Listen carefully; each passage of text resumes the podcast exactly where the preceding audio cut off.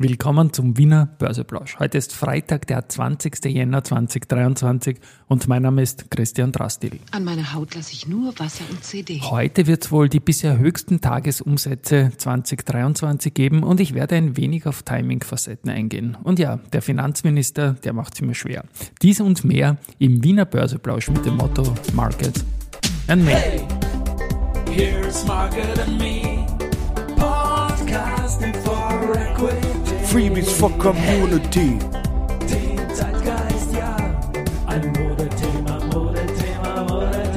Ja, die Börse als Modethema und die Jänner-Folgen des Wiener Börseplausch sind präsentiert von Wiener Berger und der Rosinger Group. Ein Blick auf den Markt, 6.938 Punkte im ATXDR jetzt um 12.10 Uhr, ein Plus von 0,2 Prozent, nachdem es gestern doch deutlich nach unten gegangen war. Auf der Gewinnerseite finden wir heute die SBO mit plus 4 Prozent, die Warimbex mit 3,8, Do Co mit plus 2,5, Verliererseite Pira Mobility mit minus 1,8, Amag mit minus 1,3 und die Wienerberger mit minus 0,85 Prozent. Ich habe eingangs erwähnt, dass es heute wohl die bisher höchsten Tagesumsätze 2023 geben wird, denn heute ist so ein dritter Freitag im Monat, so ein Verfallstag, kein Triple Witching Day, weil es kein Quartal ist, aber ein, so ein Finance Friday, wie ich sagen möchte. Und ja, da sollte es mal einen neuen Tagesumsatzrekord geben. Äh, 260 Millionen gab es gestern, das war fast ein Rekord, denn am 4.1. waren 261 Millionen äh, Tagesumsatz. Wie gesagt, heute glaube ich, dass es mehr wird. Heute entscheidet sich auch das Viertelfinale von unserem Aktienturnier und die Überleitung Finance Friday ist. Das ist der wöchentliche Podcast vom Finanzminister Magnus Brunner, den er selbst macht. Da hat er in der, in der Vorwoche dankenswerterweise was zur Cast gesagt, einmal in diesem großen Kino. Und ich habe auch heute in der Früh gewartet, was er heute wieder sagen wird. Und ja, da habe ich gesagt, er macht es mir heute nicht leicht. Ähm, ja, weil er spricht nämlich mit Katharina Liensberger und Daniel Hemetsberger. Die sind jetzt keine Finanzexperten, auch wenn der Daniel Hemetsberger von, glaube ich, Attersee Private Banking unterstützt wird. Ähm, aber da geht es halt um Karrieren im Spitzensport, Herausforderungen, Rückschläge. Ach ja, das ist halt genau meine zweite Schnittmenge, aber die passt halt nicht so ganz in den Wiener Börseplausch. Aber ich habe auch einen Sportwoche-Podcast und da werde ich mal was überlegen, wie ich da ein paar Samples einbauen werde. Es hat interessanterweise hat der liebe Herr Finanzminister eine ähnliche äh, Interessenslage ganz offenbar. Und ja, das zu dem Thema. Ich werde auf jeden Fall mal seine Folge mit Liensberger und auch Hemetsberger ähm, verlinken. Dann ähm, zu den Nachrichten. Die AT&S, die nimmt Lehrlinge auf und zwar in Leoben-Hinterberg sind 22 Lehrstellen ausgeschrieben und in Fähring fünf Lehrlinge. Und es finden dazu auch Events statt. Heute gibt es den Tag der Lehre äh, mit H geschrieben, nicht mit Doppel-E.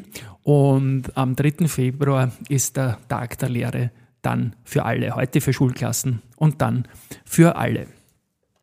Eine schöne Nennung gibt es für Contron. Die werden im Handelsblatt als einer der Favoriten für 2023 rausgestrichen. Man hat sich dort Research angeschaut und wie weit die durchschnittlichen Kursziele vom aktuellen Kurs entfernt sind.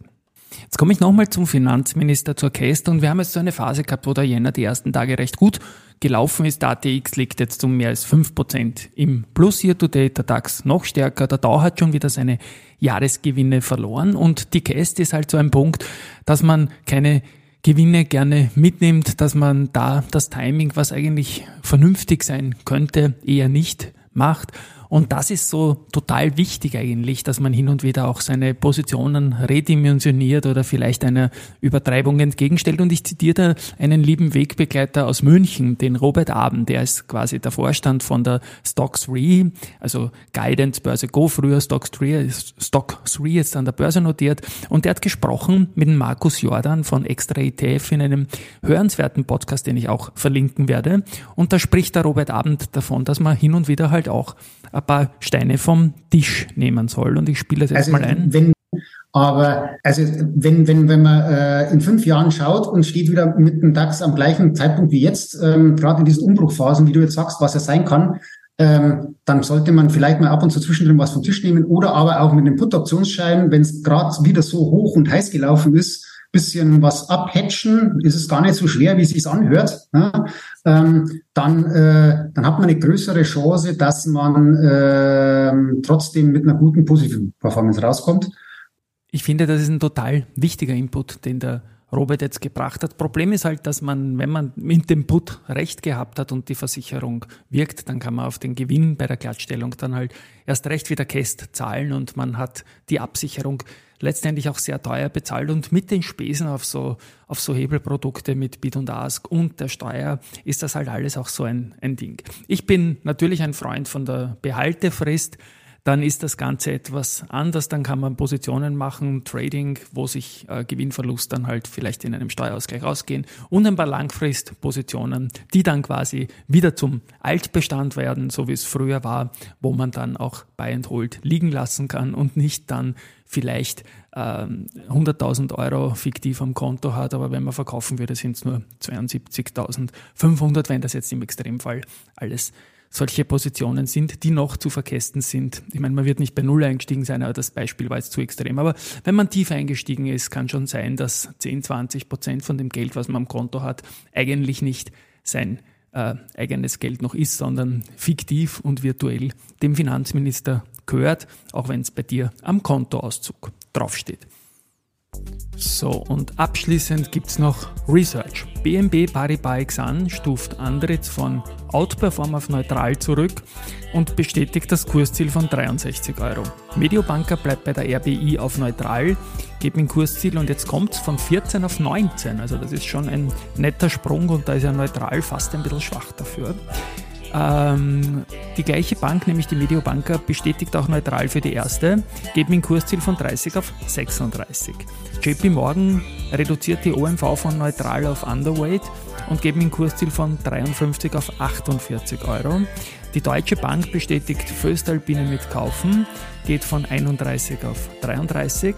JP Morgan bleibt auf Untergewichten bei Föstalpine und geht von 21,3 auf 21,5, also vollkommen unterschiedliche Ansichten und ein Neutral zur Föstalpine haben wir auch noch.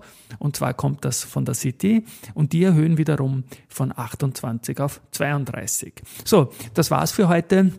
Ein schönes Wochenende und ja, nach drei Wochen schaut's nicht so schlecht aus im Markt. Und vielleicht geht's so weiter und vielleicht tut sich auch was mit der Käst. Träumen wird man ja dürfen. Tschüss und Baba.